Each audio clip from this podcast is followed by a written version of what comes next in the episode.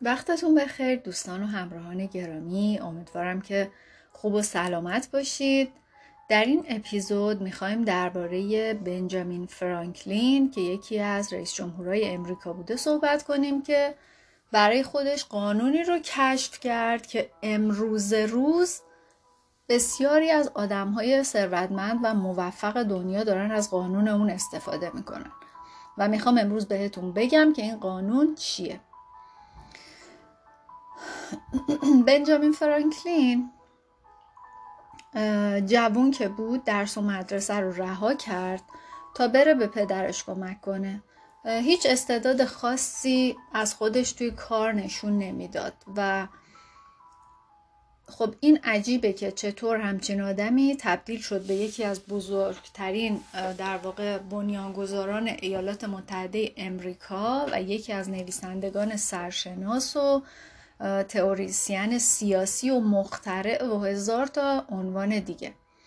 وقتی که بنجامین رفت نزد پدرش کار بکنه پدرش صابون و شم درست می‌کرد. اون هیچ چیزی نداشت که ارائه کنه به غیر از اشتیاق خیلی زیادی که برای کتاب خونی داشت. و وقتی که نیم قرن بعد از دنیا رفت یکی از قابل احترام ترین و معروف ترین و موفق ترین کارآفرینان امریکا شده بود. در حالی که نه تنها تحصیلات خاصی نداشت بلکه از خانواده با نفوذ و ثروتمندی هم نیامده بود. پس چه اتفاق خاصی افتاد که این پسر جوون بیاستعداد رو تبدیل به چنین اسطوره‌ای کرد؟ اون از یه ترفند موفقیت استفاده می‌کرد. مردی پر از افتخارات که با یک قانون طلایی تونست به چنین مقامی برسه. قانونی که امروزه افراد موفق خیلی زیادی از اون استفاده می‌کنن و هنوز هم به قوت خودش باقیه. فرانکلین میگه اگه انسان سرمایش رو در مغزش بذاره و نه در کیف پولش هیچ کسی نمی‌تونه اونو از اون بدزده.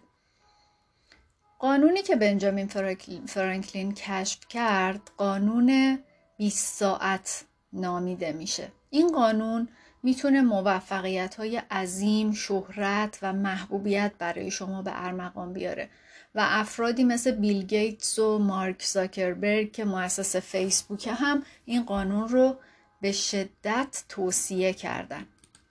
حالا ببینیم که این قانون چی میگه.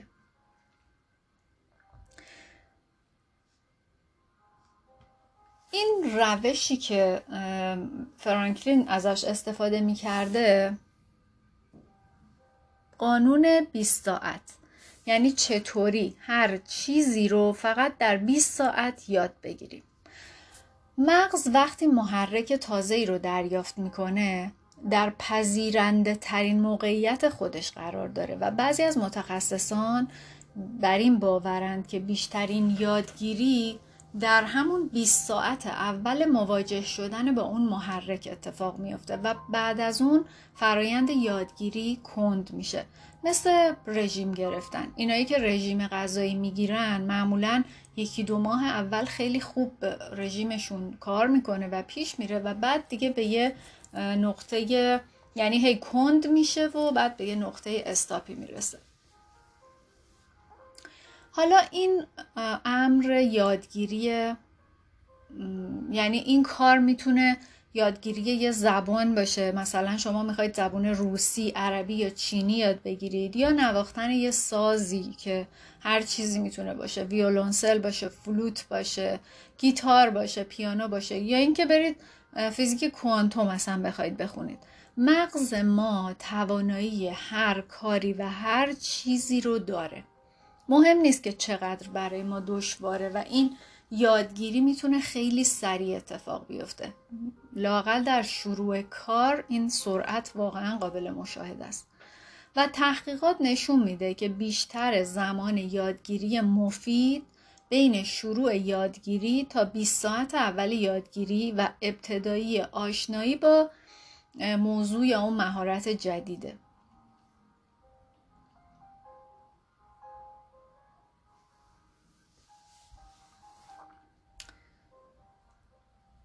مغز ما در واقع در مواجهه با یه موضوع جدید خیلی پذیرش زیادی برای اطلاعات تازه وارد داره و این علاقه با تکرار محرک مدام کنتر میشه.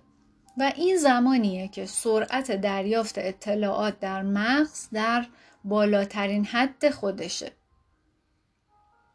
و در واقع این کار به این دلیل که اون فرد چه میزانی علاقه داره و ظرفیت مغزش برای واکنش در برابر محرک چقدره تعیین میشه.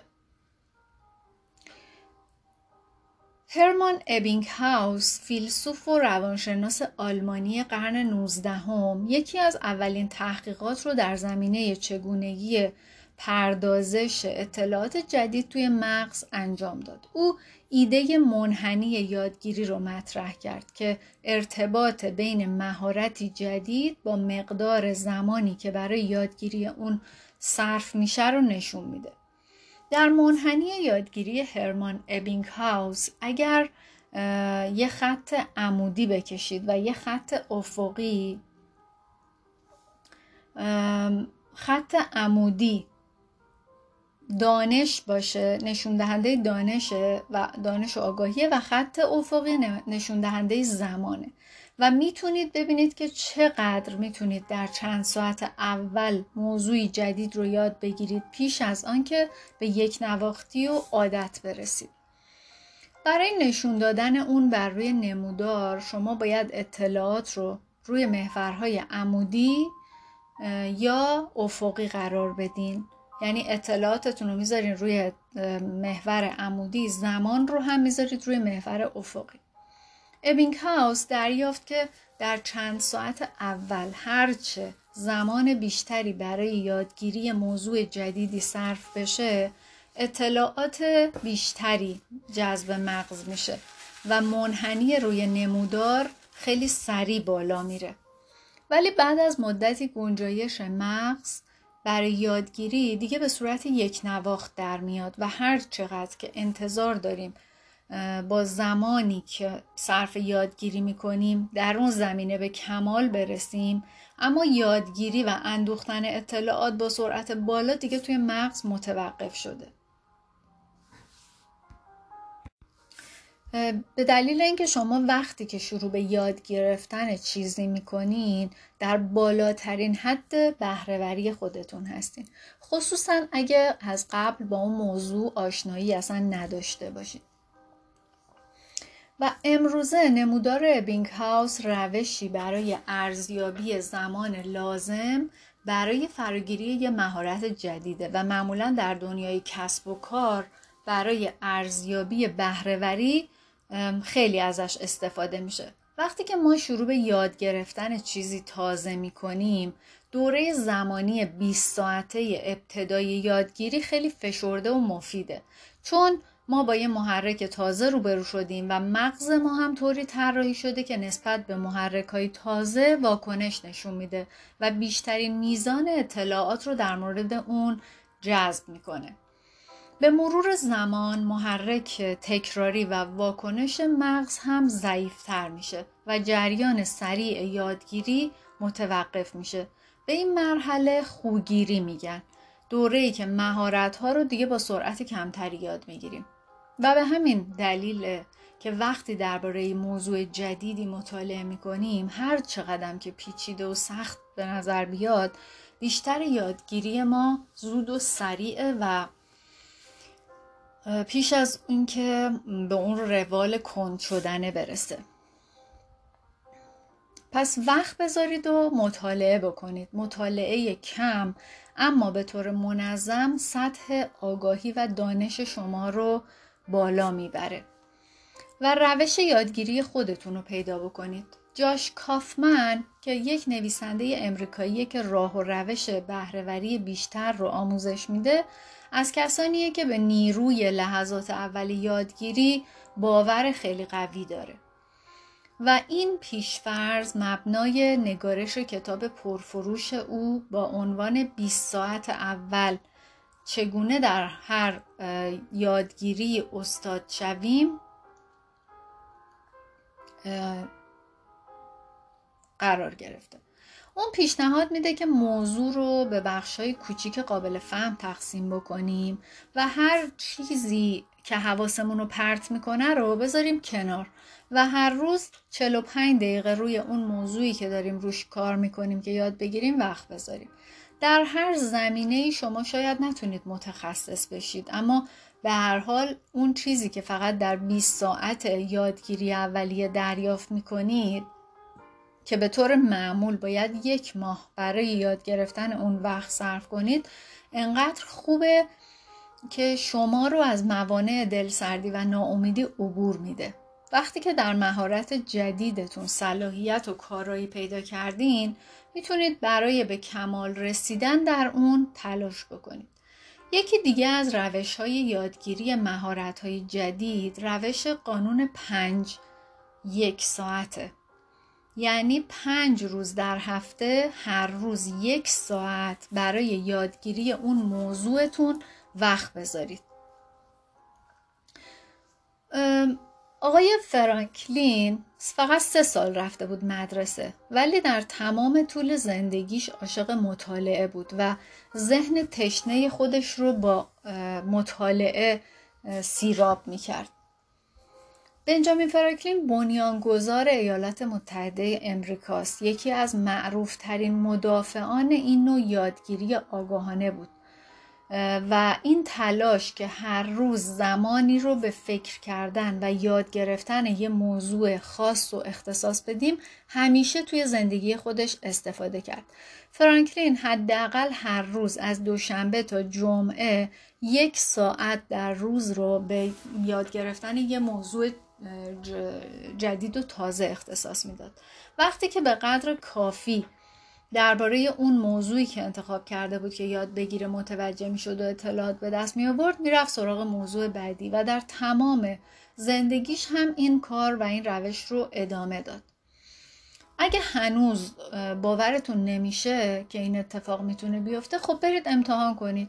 چیزی هم از دست نمی‌دید.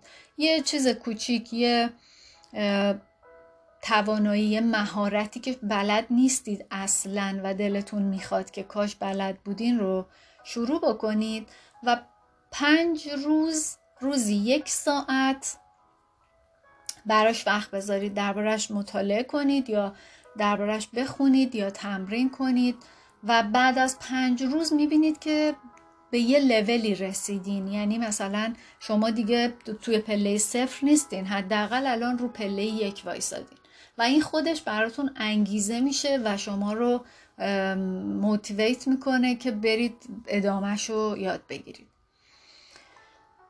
بنابراین طبق نظر متخصصانی که تو این زمینه دارن کار می‌کنن اگه ما قانون پنج روز یک ساعت رو رعایت بکنیم هر چهار هفته می‌تونیم یه مهارت جدید یاد بگیریم. و تنها چیزی که نیاز داریم پشتکار رو اشتیاقه که رمز اصلی موفقیتمونه. ایده یادگیری آگاهانه در سراسر جهان هزاران دنبال رو و پیرو داره و روش های گوناگونی هم براش وجود داره.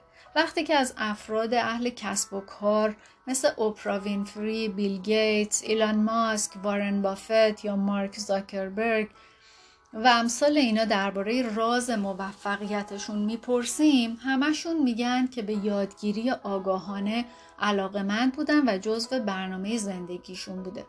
پس اگه می‌خواید توی این مسیر قدم بذارید و یادگیری مداوم رو شروع بکنید باید به دو تا نکته اساسی توجه کنید. اول اینکه باید در خودتون احساس شروع اشتیاق کنید. برای ادامه یادگیری و دوم اینکه یه انضباط شخصی داشته باشید که بتونید به این راهی که شروع کردید متحد, متحد کنید خودتون رو و ادامه بدید. با وجود داشتن این دوتا مورد شما به چیز دیگه احتیاج ندارید و می‌تونید توی این راه پیش برید. امیدوارم که پیروز باشید.